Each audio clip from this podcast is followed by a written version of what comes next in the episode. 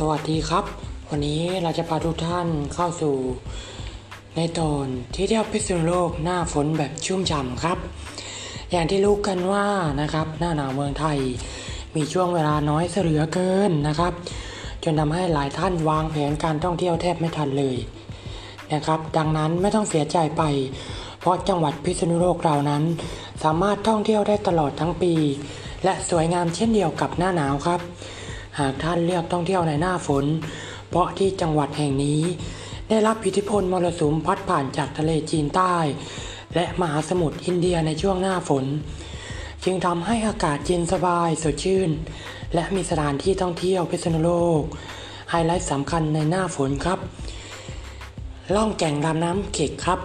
จังหวัดพิษณุโลก เป็นอีกหนึ่งสถานที่ล่องแก่งสุดมันสำหรับนักท่องเที่ยวผู้รักการผจญภัยนะครับ โดยในฤดูฝน น้ำในลำน้ำเข็กจะขยับสูงขึ้น และมีการไหลคดเคี้ยวเกิดเป็นเกาะแก่งไล่ระดับความตื่นเต้น นักท่องเที่ยวจะได้ร่วมสนุกกับการล่องแก่งสุดมัน ตลอดระยะเวลา 2-3 ชั่วโมงเลยทีเดียวครับ โดยความสนุกจะขึ้นอยู่กับความแรงของกระแสน้ำและเราขอแนะนำให้ท่านมาช่วงปลายฝน ระดับน้ำจะสูงได้ที่ พร้อมกับมีโอกาสเจอฝนน้อยครับ อากาศก็จะเย็นสบาย ได้สนุกกับการล่องลำน้ำเข็กอย่างแน่นอนครับ ต่อมาครับล่องแพแก่งไห่หากใครคิดว่าล่องแก่งลำน้ำเข็กอาจจะดู adventure ไปสักนิดนะครับอาจจะลดระดับความเสี่ยงมาก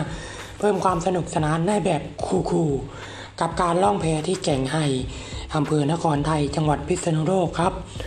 โดยสถานที่แห่งนี้ ชาวบ้านช่วยกันพัฒนา เป็นสถานที่ท่องเที่ยวชุมชนอนุรักษ์ธรรมชาติ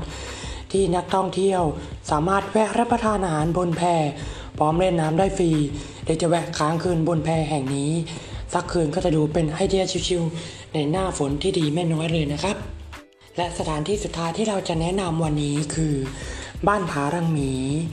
เป็นสถานที่ท่องเที่ยวชุมชนของจังหวัดพิษณุโลก ในที่นี้มีไฮไลท์สำคัญคือทำเลที่ตั้ง ในอำเภอเนินมะปราง แหล่งทำนาข้าวขนาดใหญ่ และสถานที่แห่งนี้เปิดให้บริการบ้านพักกับชาวบ้าน ในชุมชนในรูปแบบโฮมสเตย์ในราคาเพียงคืนละ 200 บาทเท่านั้นเองครับ ลองคิดว่า หากคุณมาเที่ยวบ้านผารังหมีในหน้าฝน ช่วงที่ต้นข้าวในนาสีเขียวขจี จะเป็นภาพบรรยากาศที่สดใสขนาดไหน และนอกจากการเพลิดเพลินธรรมชาติหน้าฝนแล้ว นักท่องเที่ยว ยังสามารถเรียนรู้การภูมิปัญญาพื้นบ้านกับการทอเสื้อกก พร้อมเลือกเป็นของฝากติดไม้ติดมือไปฝากผู้ใหญ่ได้อีกด้วยนะครับ และสำหรับวันนี้เรามีสถานที่ท่องเที่ยวมาแนะนำในหน้าฝน